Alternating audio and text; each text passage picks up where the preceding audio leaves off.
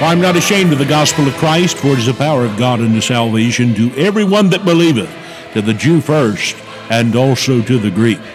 And good morning. We welcome you to Gospel Dynamite, a Christian broadcast dedicated to the winning of the lost and the edification of God's saints. Gospel Dynamite is a ministry of Asbury Baptist Church, located at 218 Asbury Church Road, Seagrove, North Carolina. Invited to visit our church on Sunday mornings at 10 a.m. and Wednesday evenings at 7 o'clock. Now will you join me in studying the Word of God? You're listening to Gospel Dynamite. Thank you for joining us. If you'll turn in your Bibles to Genesis chapter 41, verses 46 through 57.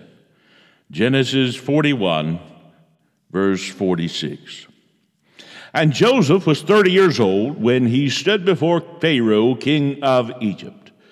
And Joseph went out from the presence of Pharaoh and went throughout all the land of Egypt. And in the 7 plenteous years the earth brought forth by handfuls. And he gathered up all the food of the 7 years which were in the land of Egypt, and laid up the food in the cities, and the food of the field, which was round about every city, laid he up in the same. And Joseph gathered corn as the sand of the sea, very much, until he left numbering, for it was without number. And unto Joseph were born 2 sons before the years of famine came, which Asenath, the daughter of Potipharah, priest of On, bare unto him. And Joseph called the name of the firstborn Manasseh, for God, said he, hath made me forget all my toil and all my father's house. And the name of the second called he Ephraim, for God hath caused me to be fruitful in the land of my affliction. And the 7 years of plenteous that was in the land of Egypt were ended, and the 7 years of dearth began to come, according as Joseph had said, and the dearth was in all lands. But in all the land of Egypt there was bread, when all the land of Egypt was famished. The people cried to Pharaoh for bread, and Pharaoh said unto all the Egyptians, Go unto Joseph, what he saith to you, do. And the famine was over all the face of the earth. And Joseph opened all the storehouses and sold unto the Egyptians, and the famine waxed sore in the land of Egypt. And all countries came into Egypt to Joseph for to buy corn, because and the famine was so sore in all lands. Today we look at Joseph's Gentile bride. The life of Joseph is an amazing story of the providence and power of God. The Bible tells us of the favorite son of Jacob, and he's betrayed by his own brothers. He's sold into slavery. And as a slave, Joseph demonstrates a godly testimony in the face of tragedy and temptation. Then Joseph is falsely accused of a crime and then thrown into prison. Even in that Egyptian prison, Joseph displays a clear and consistent testimony of faith. As Joseph languishes in that prison, up in the palace, Pharaoh has a dream that he could not interpret. Pharaoh remembers that Joseph is in his prison, and he can interpret dreams, and Pharaoh then elevates Joseph after he interprets said dream. Now, he removes him from prison. He makes him prime minister of Egypt, and we arrive at our text. Joseph has just been exalted to a position of great power and great authority. He has been given Pharaoh's ring. He has been dressed in the finest clothes in the land. And he's been given an expensive gold chain everywhere he goes. The Egyptian people bow before Joseph and honor him for his position and his power. The slave has become a sovereign ruler. And all of this took place in his life because of the unseen hand of divine providence. Now our text brings us immediately after Joseph was exalted to his new position. He was given a bride. And soon after that, a family was born to Joseph there in Egypt. Now, I want to take our time today as we study and as we consider Joseph's Gentile bride. In the woman that was given to Joseph, we see a beautiful picture of the bride of Christ. Now, as you study the book of Genesis, there are three brides that stand out as types of the bride of Christ. Let me share them with you now. First, we have Eve. She's a picture of the creation of the church. Adam was placed in a deep sleep, and God removed a rib from his side. Now, Eve was formed from his rib. The church was formed when Jesus died on the cross, and his side was open for us, and we're a product of his sacrificial love. Then you have Rebekah in the Scripture, and she's a picture of the calling of the church. Abraham's servant found her in a pagan land and called her to come to be the bride of Isaac. They asked her, "Will you go with this man?" And she said, "I will go." She left her old life behind. She set out with the servant. It was a long journey through a harsh land, but the servant was with her to encourage her along the way. Eventually, he brought her to Isaac, and they were married in his home. Now, the church was also brought out of a pagan land. The Holy Spirit came to us and called us to come to Christ. We accepted his invitation by faith, and we set out on a journey to meet the bridegroom. The way is hard, the way is rough, but the Comforter is ever with us to comfort us, to encourage us, and to bless us. And one day, we will reach the end of the journey, and we will meet our bridegroom, the Lord Jesus Christ, in his home in heaven. Now we see Asenath. She's a picture of the coronation of the church. She became the bride of a man who was brought out of a time of humiliation. Her husband was exalted, and she was exalted along with him. And she was brought out of obscurity and made to live in a fine place. Now, I'm going to try to flesh out all of this in the message, but the bride of Christ was called out of obscurity to share the glory of the heavenly bridegroom. And one day we're going to join him in his heavenly home. Now let's point out some characteristics here about Joseph's Gentile bride. Number one, we purposely have to look at her sinful past. The woman Joseph received as his bride was named Asenath. This name means belonging to the goddess Neith. Neith was known as the mother of the earth of the Delta. She was worshipped as the mother of the Egyptian gods, Isis, Horus, and Osiris. And this goddess was known as the source of all wisdom. The Egyptians believed that all the other gods would go to Neith for counsel when they had a dispute among themselves. Asenath was raised to worship false pagan gods. She was the daughter of Potipherah, the priest of old. And his name means given by the sun god. And also known as Heliopolis, was one of the most religious and important cities in Egypt. The great temple of Ra, the sun god, was there. Now, Ra was depicted as a great falcon wearing a gold disc as a crown. And this temple also housed a sacred bull that was worshipped by the Egyptians. Pharaoh was believed to be the incarnation of Ra and was worshipped as a god. Asenath would have been raised in deep paganism and deep spiritual darkness.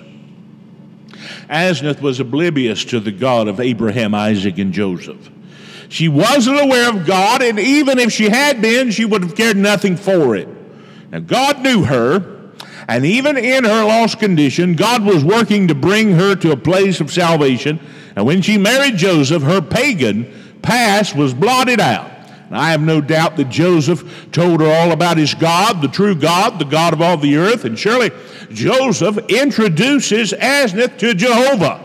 I have no proof, but I think this woman probably got saved.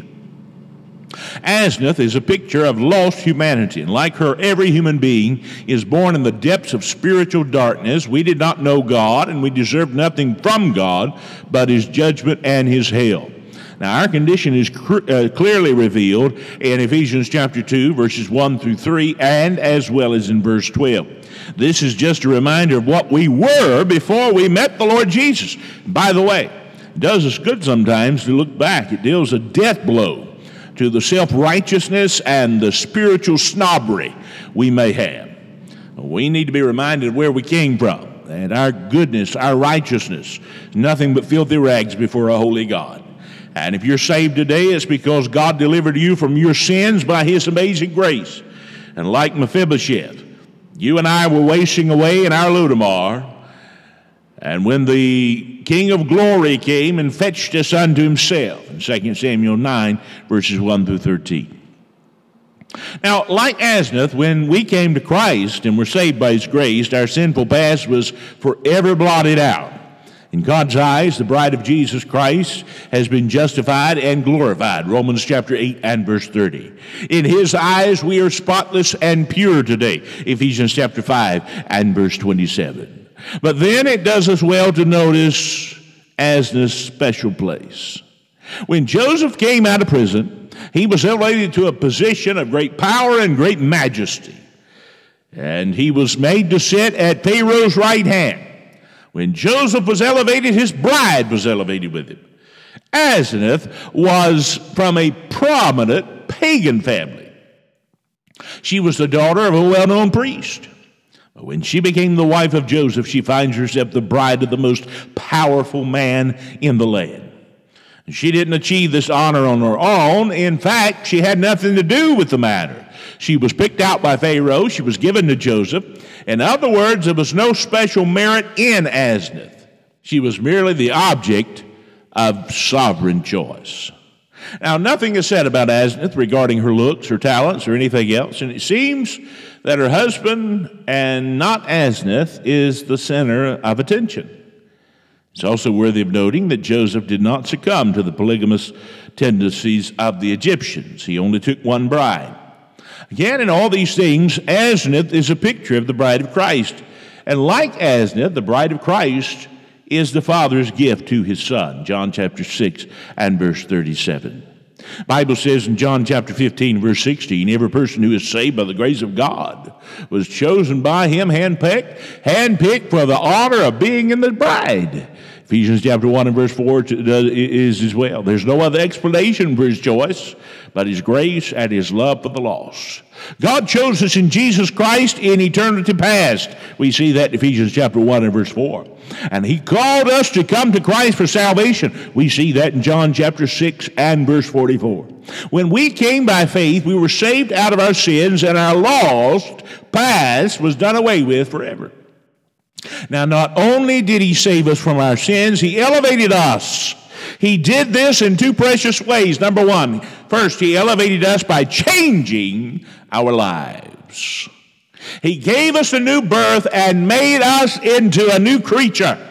He lifted us out of the muck and the mire of our sins and set us on a new pathway of holiness for the glory of God. He changed our lives and made us alive to the things of God, Ephesians 2:5. And He gave us a new nature, 2 Peter 1 and verse 4. He lifted us out of the mess Adam left us in and made it possible for us to live lives that are pleasing to God. Again, when we were saved, God puts us in Christ. 1 Corinthians chapter 12 and verse 13. Now, according to Ephesians chapter 2 and verse 6, He lifted us up and made us sit with Him in His throne. You see, our Savior, like Joseph, suffered a time of humiliation and rejection.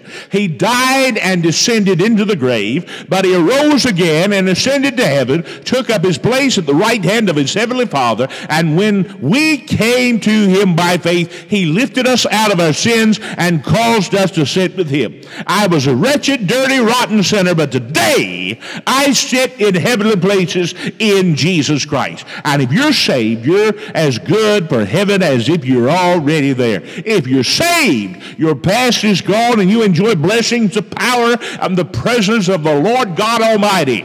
And our heavenly bridegroom only has one bride. He redeemed her when he died for her sins on the cross. He secured her eternity when he arose from the dead. He has gone ahead to prepare a place for her, John chapter 14, verses 1 through 3. And one day soon he will return and claim her unto himself and take her home to the place she already is. And the only way to be part of his bride is for a lost sinner to hear his call to come and for them to trust Jesus by faith, Ephesians chapter 2, verse 8 and 9. When they do that, the Bible declares they are eternally saved. By the way, the focus of this family should be on him. It does not matter who I am. It doesn't matter who you are. All that matters is the Lord Jesus and God his Father. Are you his bride? Now, thirdly, we look at her sovereign part. We're told that Asenath bore Joseph two children. And these two boys were a special gift to Joseph from the Lord. In choosing their names, Joseph acknowledged God's hand at work in his life. Joseph named the first boy Manasseh. The name means forgetting. Joseph tells us that the Lord had allowed him to forget the trials he went through. Joseph named his second son Ephraim, and this name means twice fruitful. It shows us that Joseph's faith in the Lord had not wavered at all. In spite of all that he endured, Joseph is still walking by faith. Now, these two boys would grow up, become heads of the two of the tribes of Israel. They would replace Joseph and Levi as part of the 12. Now, two things I point out about these names. Manasseh, his name means forgetting. Ephraim means twice fruitful. You will never, in your personal life, you will never have your Ephraim until you have your Manasseh. What do I mean by that?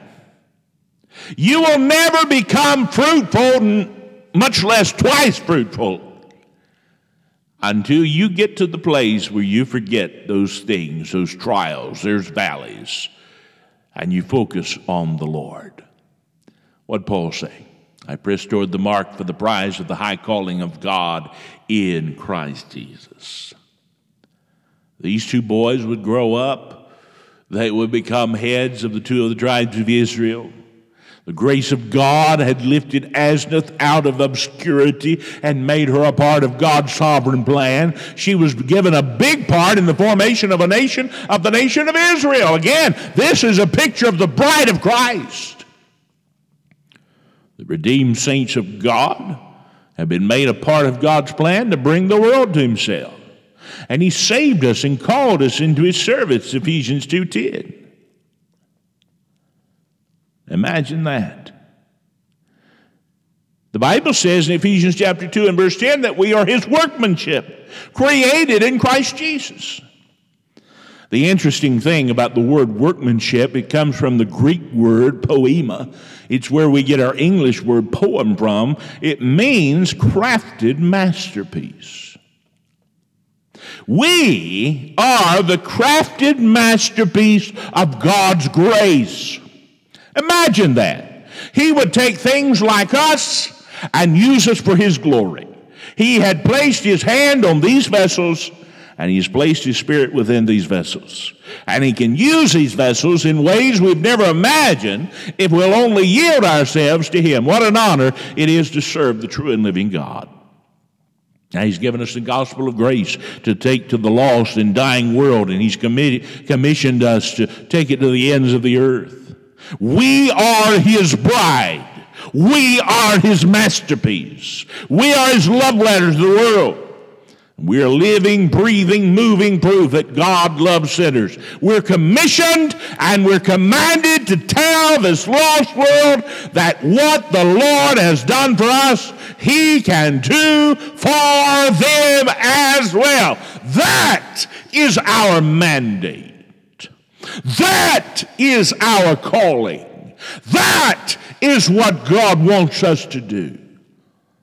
Life changed for Asenath forever when she was presented to Joseph. I'm sure she never imagined that she would be the wife of a prime minister, much less the prime minister of Egypt. And she was given an honor above all others. Folks, listen to me, and listen to me well. We are the bride of Christ, and Jesus Christ died for us. He loved us enough to do so. And He saved us, and He's letting us be a part of His work in the world today. Sometimes you just have to scratch your head and say, wonder why He would allow me to serve Him. Wonder why He would want me to serve Him. Wonder why. It's because of His grace. His unmerited favor. His unmerited favor has reached out and touched your life and made you brand new. Now, let me close by saying this. Do you know Him? If you don't know Him, would you like to know Him? Because you can know Him. If He's calling you to come to Himself, now would be the best time to do that. Are you serving Him? Are you serving Him like you should? The hour is growing late, and the time to do something for Christ is now. Aren't you tired of sitting and arguing with the TV and telling everyone how things are going the wrong way? My friend, now is the time to live for Christ. Now is the time to study your Bible. Now is the time to get into the Word. Now is the time to grow close to Him. Now is the hour to preach His gospel. Now is the hour to tell others about Him and to serve Him without reservation. Now is this time. It's high time, as Paul wrote, to waken out of sleep, to waken out of slumber, and to give your all to the one who gave you His all, to the one that died for you, to the one that gives you every passing breath, to the one that gives you the daily sustenance. We have a beautiful picture here in the Old Testament about what God has done for us and how God, nothing is happenstance or accident by God. Nothing is just an incident with Him. He is the master designer. He's the master planner. Everything that He would bring to pass is illustrated in His dealings with Israel in the Old Testament. And God has laid this out for us to see that and to validate He is God and He is our Savior and He wants to be your Lord. Would you come to Him today? Would you come to Christ today? All the hour is growing late. All the time is drawing near. Oh, Jesus is coming soon. Say, preacher, how did I know about that? You see all the evil being magnified day after day. We've got a sitting government, a sitting administration, who says that it is right to mutilate the bodies of children to change their sex. My friend, I don't know how far that we can go. I don't know how much more God can allow. I don't know how much our prayers can stay the very judgment of God in this land. But I do know one thing. I do know one thing. If you want to be protected, if you want to be shielded in the grace of God, you have to come to Christ. Because, my friend, Jesus Christ is not a way to heaven. Jesus Christ is the only way to glory. Would you come to Him now? Avoid hell for eternity and come to Christ because He has died for your sins so that they can be washed away and you can be born again and saved eternally from the death, the second death, being cast into the lake of fire. Come to Christ. Come to Him now.